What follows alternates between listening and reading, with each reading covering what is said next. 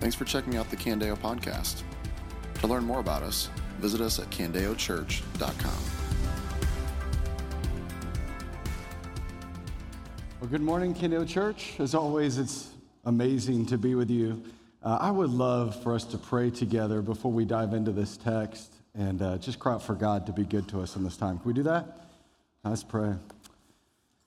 Um, Jesus, I stand here feeling so incredibly inadequate. Uh, one, to just justify this text and to teach the full beauty of this text in the, the time that we're going to give it. Um, but God, I also just feel my brokenness this morning, uh, feel the, the reality of my just flawed nature. And I'm asking for you to, to fill me up and to speak powerfully by the power of your Spirit and for your glory, not mine. Also, pray for everybody in here this morning, Lord, that we would be open to what you have to speak to us as a people, and that you would give us soft hearts, that be receptive, and would be ready to then apply what we hear. And so, would you stir our affections in a fresh way today for you and because of your great glory and goodness, God? Amen. Amen. All right, if you got a Bible, I want you in Psalm 92 with us this morning, all right?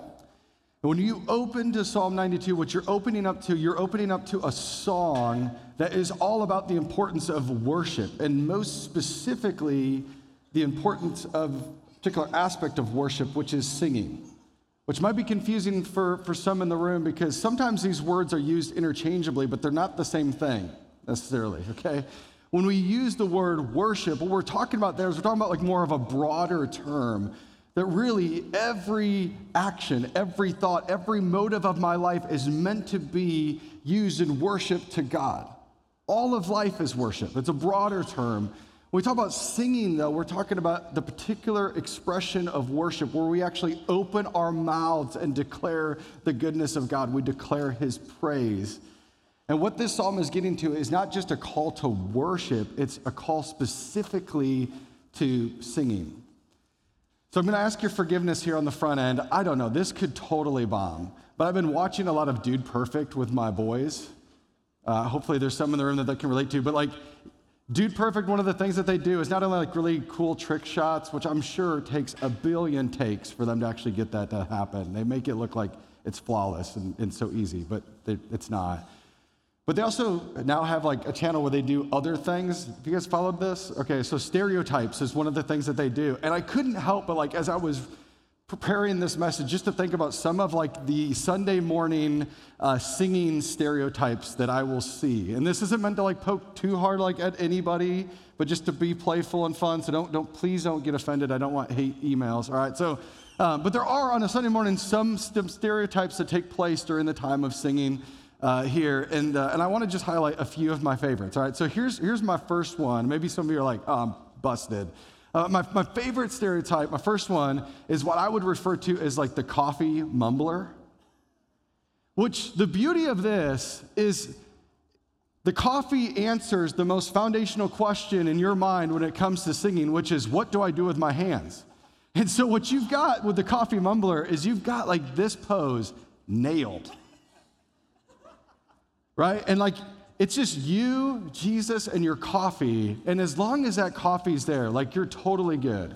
And I see you, like, you're like, you're bouncing your, your knee just a bit. Like, I see you, and you're just kind of mumbling over the top of that. And it almost looks like you're either singing or blowing, you know, the steam of your coffee. But like, stereotype number one is like the coffee mumbler, and some of you are like busted. But it does answer the question of like, what do I do with my hands? Now, the second stereotype you're, you've kind of figured it out. Like, and this is the stereotype that I most often fall into because when you're going like, well, what do I do with my hands? There's the coffee mumbler. There's also the Alanis Morissette. Here's what I mean. Remember Alanis Morissette? This, like, only 10% of you will get this.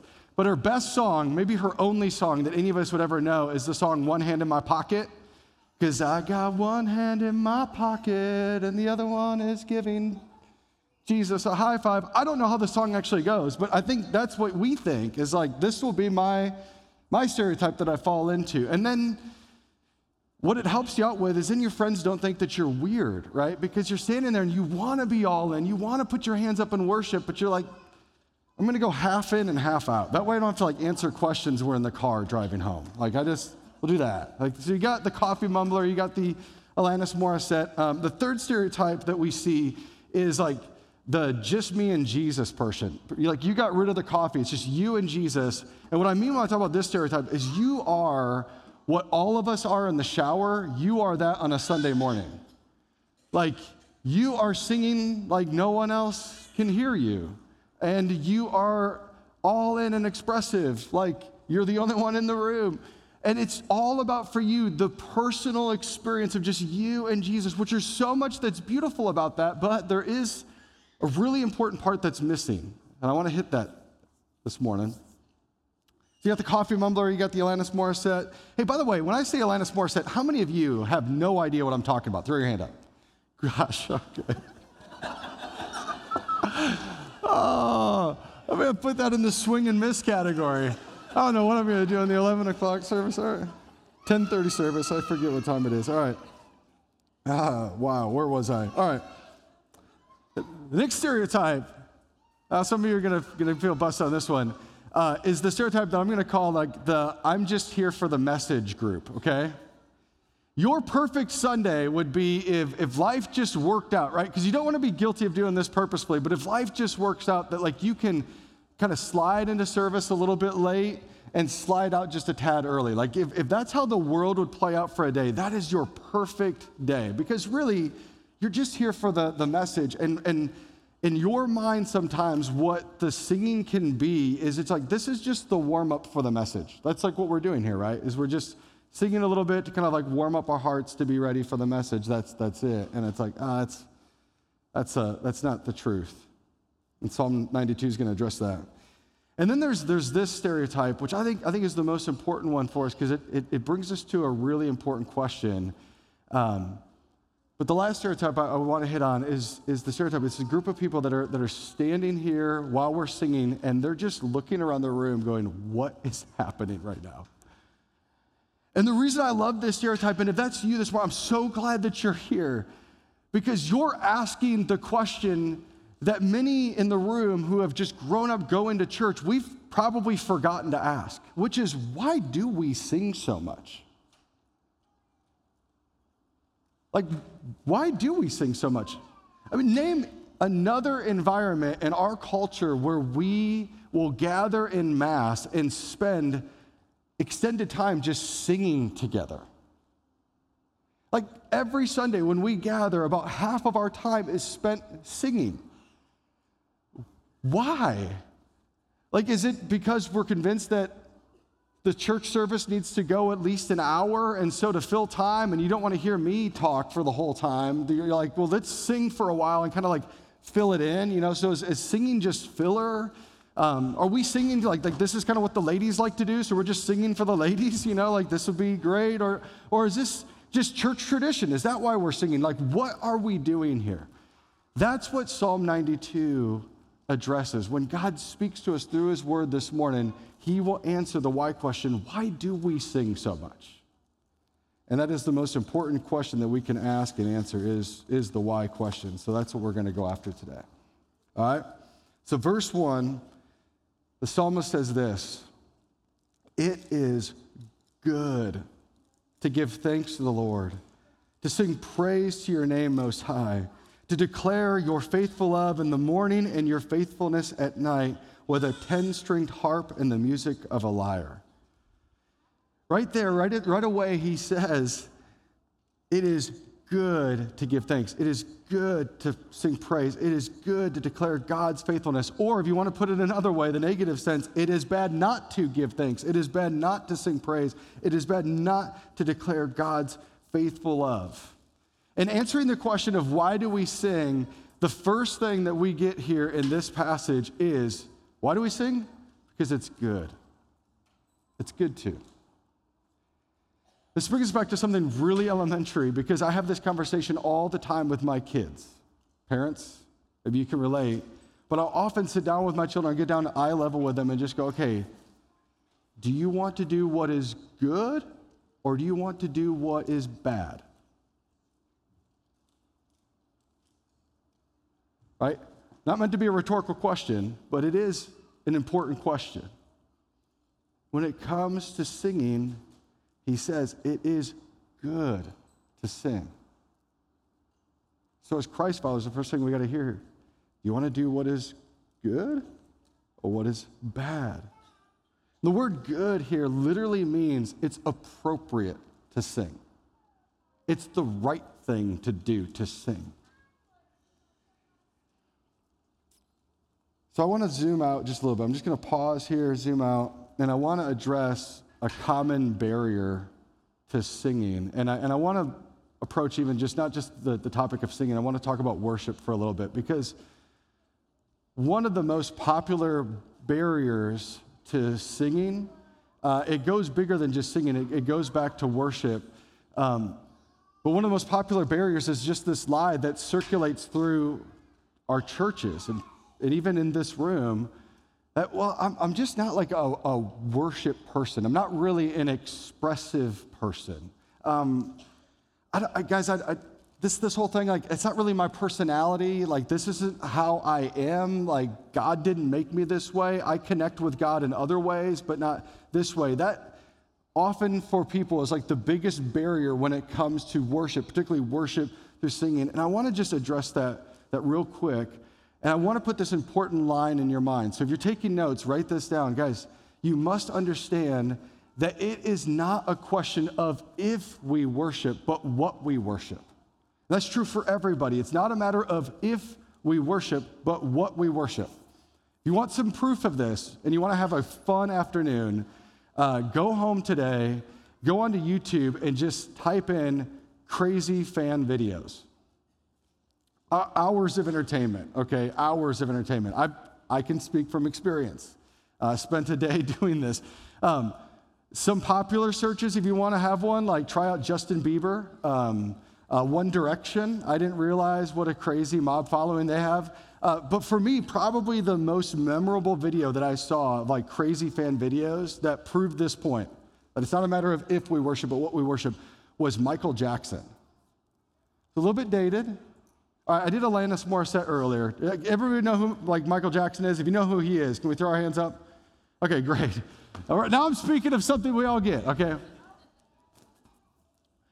This one video that I saw of Michael Jackson, like guys, it was insane watching people. And it was like men, women, like this, I'm not talking about like teenagers, I'm talking about like grown up individuals mobbing cars, shaking them back and forth screaming, crying constantly, rushing the stage when they weren't supposed to. Even at one point, the craziest thing I saw was like Michael Jackson was like up in this like three story building and there's a crowd outside chanting his name and all he did is he took like that like glove that he wears and he just like waved they didn't see his face or anything they just saw his hand wave and a woman fainted like right on the sidewalk just like passed out It's not a matter of if we worship, but what we worship. And some of the people that would say, I'm not a very expressive person, and they would use that and they would hide behind that on a Sunday morning, is the same person that would be caught in other environments like a football stadium, dressed up in their team colors and screaming until they don't even have a voice. Or if it's not sports that's your thing, it's when a certain politician walks into the room, that's when you lose your mind. Or you lose your mind over and really your wallet over new technology, clothing, cars, video games, smoker grills. Gentlemen, can we talk about pellet grills? Can we do that? We lose our minds about things, about stuff. So you must understand, like, this is a truth at the core of it all is that God made us this way. God made us to be worshipers. He created us. It's in our nature to worship, it's natural for us to do so. We're created to get excited about something. We're created to orient our lives around something. We're created to orient our emotions around something. We're created to open our mouths and to celebrate something. And so the problem for us isn't that we aren't worshipers. We can't stop worshiping even if we wanted to. The problem is that our worship is often misguided. And so, what Psalm 92 is laboring for is not only to like redirect our worship back to God, but He's calling us to sing as an expression of that worship. And this passage is not alone in the Bible in calling us to sing. In the Bible that you have there in front of you, you can find over 400 references to singing. And on top of that, another 50 direct commands to sing. As God's people, singing is not optional. It's good for us to sing, it's appropriate for us to sing, and we must understand that worship and then worship with expression behind it, where we open our mouths and declare and celebrate and all that, is a natural thing for us. I'm kind of curious what do you worship? Who do you worship? Who do you sing out to? What do you cry out to in our world? So it's good for us to sing, but he's going to continue to answer this question of why we sing. And when he goes into verses four and five, the psalmist really highlights what fuels our singing, what makes singing the most appropriate response. This is what he says in verse four For you have made, catch that word, circle that, you have made me rejoice, Lord. I just want to pause because I want to ask the question like, like, how did God do this? How did God, if I, if I, if I take uh, the psalmist is talking about like I was at one time this non worshiping boulder that was stuck on a hill. How did God at some point dislodge him and get him rolling down the singing hill, down the worshiping hill? How did that happen? God, you have made me rejoice, Lord, by, keyword, by what you have done, and I will shout for joy, another keyword, because of the works of your hands. It's been God's works that have dislodged him and caused him to worship. He says in verse 5, How magnificent are your works, Lord, and how profound your thoughts. What fuels the psalmist's worship and what's meant to fuel our worship are the works of God. The works of God. And he also talks about the thoughts of God being worshipful. And it's not just about worshiping God's works or his thoughts, but the reality that God's thoughts and his works are the overflow of who he is. It's the overflow of his nature, just like for us, that our thoughts and our works are the overflow of who we are. When we see God's works, when we see his thoughts and comprehend his thoughts, we're able to see who God is in his nature. And so the worship is not about the works, it's not about just the thoughts, it's about who God is. So I just want to ask you a question. I'm going to give some genuine space here. When we talk about the works of God, that fuel our worship. Can I just ask you, like, what's the greatest work of God you've experienced that fuels your worship?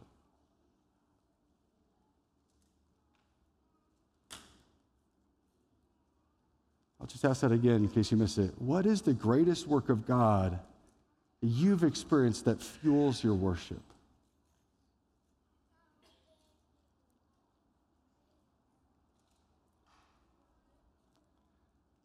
When I first thought of like this question and, and answering it myself, I thought first of just the beauty of creation. Like I think of Iowa sunsets. I think of the times that I've spent in the mountains or the times I've spent on like white sand beaches, whether it's Florida or even like I go back to a time I spent in Thailand at one point, just those moments right where like it like no camera like you can't pull up your phone and take a picture because like there's no way that a camera could fully capture what you're seeing. And like there's no way for you to even like put it into words like you can't even describe it to somebody else like what you saw and even your mind itself like couldn't even fully comprehend like what you were actually looking at and so you just were stuck in a place of awe for hours scared to even like leave that moment because it's like, I don't know how to take this with me. Like, you know what I'm talking about? Like those breathtaking moments that just remind you of your smallness, God's greatness. When I think about God's works, I think about creation. Scott Rieger, a friend of mine and, and fellow elder, we were hanging out just a few weeks ago, and he had just gotten back from a trip to California to Yosemite and then seeing like the gigantic giant sequoias out there. And, you know, we were just reflecting on just the beauty of creation. And, and he pointed to this verse. I love this. It was Job 26, 14 that says, all of these things, these works and these ways that we see, like, these are but the fringes of God's great works. Like, like what we're celebrating that is so beautiful, even in this broken world that we live in, is so beautiful. These are just the, the fringes. So I think about God's great works, I think about that. I also think, though, about um, just the undeserved grace of God on my life that I experience in like my health, friendships, like my beautiful wife and incredible kids. Like just the joy of life that I look at and all around me, I'm like, I'm like, I don't deserve this. I am blessed beyond anything I could ever deserve. I look at that, I'm like, those are incredible works that causes me to worship. But remember the question I asked you, I said, what's the greatest work that you've experienced that fuels your worship? And I would say creation, those other things that I mentioned, those aren't it. Because honestly, you could take all those things away from me and I would still have reason to worship. My worship's not attached to those things, though great gifts, great works of God. As the greatest work of God that I've experienced in my life, and many of you have experienced, is the miracle of redemption. Like, I relate so much to the blind man in John 9. Do you guys remember that story? Jesus encounters a man that was born blind in John chapter 9, and he heals him. And it creates quite a fuss because he heals him on the Sabbath day, which there were some people at that time named Pharisees did not think that that was a good thing to do, which is ridiculous. Um, Jesus knew that. That was ridiculous. So what happens is they can't find Jesus, but they find this man that was blind that Jesus said, hey, put some mud on your eyes and all this, and then he can see. And they bring him in and they put him on trial of sorts. And the same people that ended up killing Jesus, they've got this man cornered. They're like peppering him with questions. and, and he just looks at them at one point. He's totally exasperated. Like, I, I don't know what else to tell you guys. Like, I don't know the answers to all of the questions that you're throwing at me. All I know is I was once blind and now I see. And what I love about his story and his simple testimony is it's just a reminder that, guys, genuine faith, even genuine faith, sometimes has some questions, some doubts, some things. It's like, I don't know the answer to that. I will tell you today, even though I'm standing up here serving as a pastor of the church, I don't have answers to every questions that you've got or that I've got about life and this world and all the things in it or whatever. And you could ask me that, you can back me into a corner. There may even be moments of doubt. I'm just telling you, though, at the end of it, what holds me in, what keeps me secure, what keeps me worshiping is this one miracle that I cannot deny. And that is at one point in my life, I was blind and now I see. And you could take everything else away from me and you could tell me a bunch of things that I can and cannot do. But the one thing I would never stop doing because of that miracle in my life is I would never stop singing. I can't.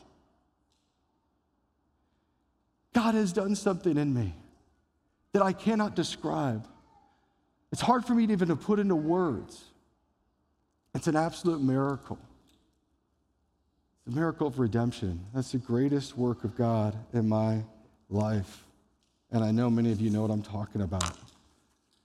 This incredible work of God is the overflow of who He is. I want to just go back into the first few verses there because he's talking about this isn't just a reflection of like God's work in redemption, it's just a reflection of who He is, that God is faithful. It's good to give thanks to the Lord, to sing the praise most high, to declare your faithful love in the morning and your faithfulness at night. And a word, what we're celebrating is just who God is when we sing his faithfulness, his continued faithfulness to an unfaithful and flawed people. And what the psalmist is encouraging us to do is to have a pattern where we wake up in the morning and immediately we hit our knees and thank God that his mercies are new every morning. God, I thank you that every morning I wake up, your rich grace is here in full supply. And then as we go through our day, that we would also end the day. In the morning, I think about this, and at the end of the day, I celebrate your faithfulness because now I can look back with one more day of evidence of how you sustain, how you provide, how you care. And this just being the rhythm of life in the morning and at night, celebrating your faithfulness. Now, stay with me because we're going to see this on more full display even within our text, but uh, I want to keep moving with the flow of this text. Because if you look at this from like the 30,000 foot view and just look at this text from top down, there's kind of three parts. Verses one through three is part one that says it's good to sing. Part two is verses four and five. that says it's appropriate to sing because of all that God has done. And then the rest of the text, verses 6 through 15, highlight a contrast between two things. Here's the start of the contrast. Verse 6 A stupid person does not know, and a fool does not understand this. He's not mincing words here. This is not politically correct language. I get that. The psalmist is just pointing out that there are sadly many people in the world that though God's great works are on full display, they are unable to see it or acknowledge it. And there's a lot of stupid people out there. I think it's here, this is a little bit of like a side note, but this is a really important side note. Guys, I think it's here that you recognize that our silence when we should be singing does say more about us than we realize. Our silence when we should be singing says more about us than we realize, but the condition of our hearts and where we are. Because a stupid person, they can see these works, or in some way they're on full display in front of them, but they don't erupt. They don't have this volcanic eruption of praise that takes place. And that's sad. And he keeps going with the contrast. Though the wicked sprout like grass and evildoers flourish, they will be eternally destroyed, but you, Lord, are exalted forever. The first dozen times I read this text, I thought the contrast was between the stupid person, the wicked person, the foolish person, the evildoer, that crowd, and then go to verse 12, the righteous person.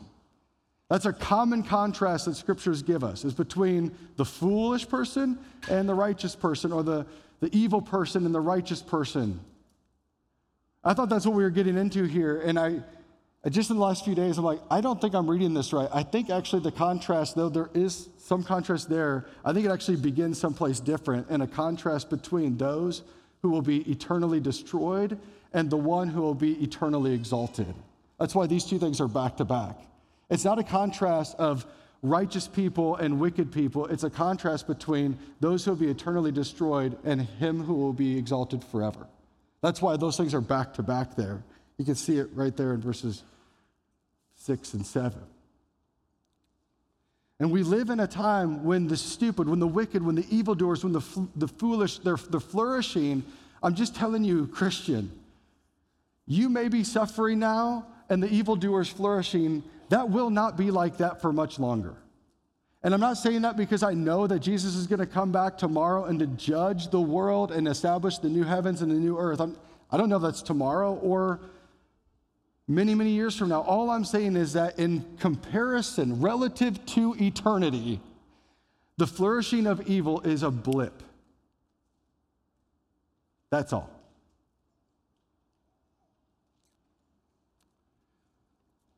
And I want to focus first on this contrast between God, who's eternally exalted, and the wicked, who are going to be eternally destroyed. I want to create the contrast there because if we jump too quickly and look at then the righteous crowd versus the wicked crowd and go, all right, my side, I'm on the winning team and they're on the losing team, all of a sudden our ego starts getting puffed up and we start thinking that we earned something. We're doing something awesome. We're an incredible people. Let me just ask you this just want to go back and just marinate on the gospel here again, people. How did you get here? If you're on the winning side, on the righteous side, what did you do to get here?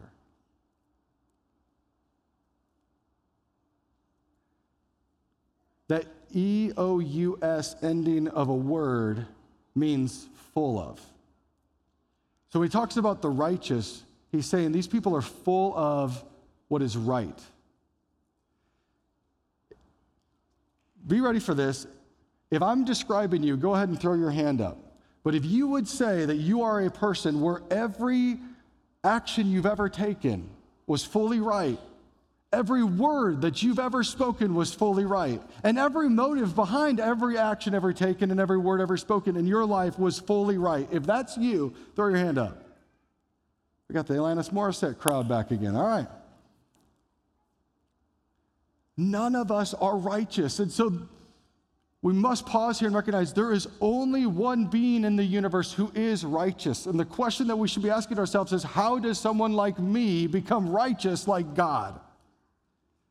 And the beauty of the gospel, again, let's just celebrate this. This is 2 Corinthians 5:21, that God made him who knew no sin to be sin for us so that we might become the righteousness of God. God took on flesh so he could take on our sin so that by placing our faith in Christ, this incredible exchange takes place where Jesus takes our unrighteousness. This is the deal he offers by faith. I'll take your unrighteousness and give you my righteousness. That's what I accomplished on the cross. And all of a sudden, we stand righteous by faith alone, by grace alone, in Christ alone. And the contrast that we have in that, then, is the overflow of God's grace on our lives. What is your story? Have you placed your faith in Christ? Do you believe this? This work, this, this incredible work of Jesus, this great exchange, this is why whispering about God's grace and mumbling it over coffee is not enough for us. We got to open our mouths and to sing. It deserves that. And now we can see this, this contrast because we are planted in Christ. This, this new contrast emerges between grass in verse 7 and something else here in verses 12 and 13. He says this that the righteous thrive like a palm tree and they grow like a cedar tree in Lebanon. Planted in the house of the Lord, they thrive in the courts of our God. They will still bear fruit in old age, healthy and green, to declare that the Lord is just he is my rock, and there is no unrighteousness in him. And now, this comparison, this, this contrast between grass, cedar trees, and palm trees. Do you know how long it takes to establish a lawn? Like, throw the seed out, it germinates, and you get grass. It takes about two to three weeks. Some of you that have tried that and don't have a lawn yet, I'm sorry. That's just what the internet said. Uh, I don't know that from experience. I'm not great at growing grass. So it's supposed to take two to three weeks. Do you know how long it takes to establish a palm tree? Seed to palm tree? 20 years. Cedar trees, 30 years. The contrast here now is between something that rises up quickly, it's flash, it's flashy, looks great, but it can't stand the test of time, and something totally different a work that starts and it takes a while. And it doesn't look like much, maybe one to two to three years in, which sometimes as Christians, that can be really frustrating for us because what we want is we want instant maturity, instant results, instant fruit. Right, so we get frustrated when we're like three years into life with Christ and we feel like a lot of days we're not that much different than what we were before. Guys, go talk to a palm tree. It can relate, it gets you. It is hilarious to me that of all of like the metaphors that God could give us about the Christian life and what it looks like to thrive in Jesus, that the, the picture that he paints is you'll thrive like a pine, palm tree. You'll thrive like a cedar. It's like, really? Because every time I look at a cedar tree year after year, it doesn't look that much different. It's like, yeah, but watch what I'll do over the course of time in that person's life. If they stay planted in good soil, watch what will happen. Christian, if you look a lot like you did maybe a year ago and you're discouraged by that, my encouragement to you is don't quit. Don't quit. God is at work and doing something miraculous in you. What will be special is what you look like 30 years from now if you remain fixed in the Lord's presence. Look where the cedar trees and palm trees are planted. They're in the courts of God, in the house of God, in His presence, Him doing the work, Him continue to sustain and to work. He is doing that work. So I go back to the question I asked at the very beginning why do we sing? Why do we sing? Here's what I want you to understand Guys, the reason that we sing and why we sing is because we have to continue to find ways to fix our eyes on Christ and to fix our minds' thoughts on Christ. And there's nothing quite like a song to do that. We sing because we need to continue to fix our hearts on Christ and continue to steer our affections toward Christ and keep ourselves centered on Christ. And there's nothing quite like a song to move our hearts to do that. We sing because nothing celebrates the beauty of God, who He is, and what He has done quite like a song. And we sing because there's nothing quite like a song that helps us endure and stay faithful over the long haul of life, quite like a song.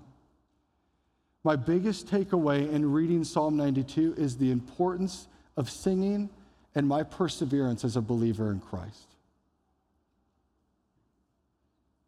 I'm telling you, Christian, if today you are singing and someday you are not, that is a bad thing. If you look at the top of this psalm, it says that this was a psalm for the Sabbath day. This was a psalm written to help direct God's people when they gather, that on a weekly basis, when they would gather together, that this was to encourage what they would do. And God was building into the rhythms of his people the importance of you need to continue to gather, continue to sing, continue to redirect your heart's affections because I know that your hearts are prone to wander. And there's nothing like singing, there's nothing like a song to continue to move your minds and your hearts and your lives back to its appropriate place to being fixed on Christ. You need to sing if you want to persevere in your faith. It is essential for that. But it's not just about me singing so that I stay strong. It's, it's not the me and Jesus thing. I said there was an important part that's missing in the Jesus and me person's worship, and it's this. It's Colossians 3:16 that lets us know that we are to let the word of Christ dwell richly among us, and in all wisdom we should be teaching and admonishing one another through psalms, hymns, and spiritual songs, singing to God with gratitude in our hearts. When I sing, it's not just for me, I sing for you, for my encouraged or discouraged brother or sister to my left that will be encouraged and sharpened and comforted by my words. That God is speaking through me as I worship. And in the same way, you're singing for me. And together, as we're singing, we're building one another up in Christ. And so I look at my life, guys. I'm about half done if you go with what the average male lives to uh, in America, which means I've got roughly 2,100 Sundays left in my life if I live that long.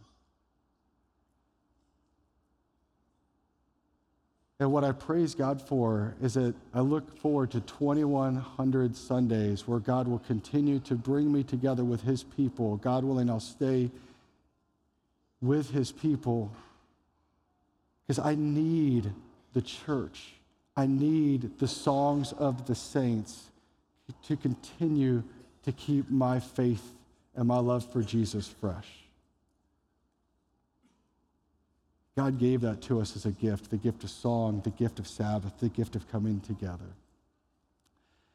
I know I'm over time. I want to say one more thing here uh, because there's a beautiful word in here to uh, those who are older in age. I didn't know where to put this. Amali, you can't slap your dad's leg when that happens. Uh, totally busted on that. I, I just, I just want to say this. Um, and I don't know, I didn't know where to put it, but I, I want to just speak this word because I think this is an important thing for those who are older in age, and I'll let you define whether that applies to you or not, Dave, if you want to let that apply. Um, because look what he says there in verse 14 planted in the house of the Lord, they thrive in the courts of our God. They will still bear fruit in old age, right? And what's the demonstration that they're still bearing fruit and in a good place. They're healthy, green, and they're declaring. This psalm starts with singing, ends with singing. And you got those who are older in age who are still declaring, The Lord is just, He is my rock, and there is no unrighteousness in Him. I just want to say to those who are older in age, please understand this God's work in your life is not done yet. You are still able to bear fruit. And I know that we are a church that celebrates, and I believe rightly so, God's work among the next generation. There's nothing quite like seeing new life spring up out of the ground, a, a, young palm tree, you know, emerge from the ground. There's nothing quite like that. So I love celebrating God's work in the next generation. I'm just telling you, as a person in my late 30s, there's nothing to me more inspiring than to see the vibrancy of faith in those in an older generation. Those who have lived long years and still stand there and say, The Lord has been good to us. One of our members had a stroke two weeks ago after service. Went out for lunch, had a stroke, nearly died. He's still with us. I sat in his house a few days after that, him and his wife. He's now in a very different state than where he once was. He's not all there.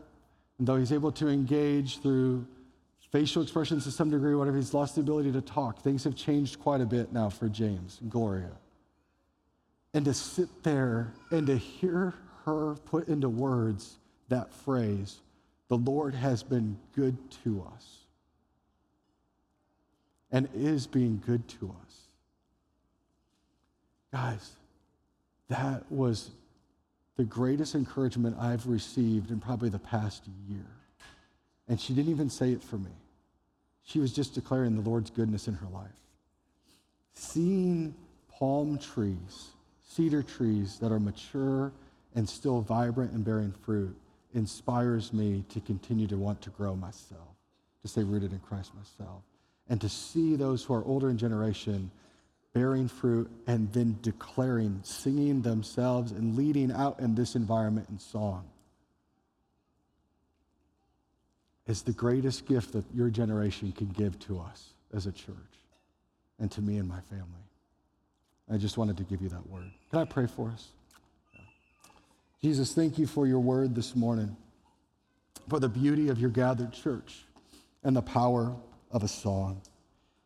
And I thank you, Lord, for the work that you've done among us that inspires us, that fuels us to worship, which we will celebrate here, the Lord's Supper. Your goodness, it's indescribable. Your faithfulness, it knows no ends. And so we worship you, Jesus, and celebrate you above all things. This has been a message from Candeo Church. To learn more about us or to hear more messages, visit us at candeochurch.com.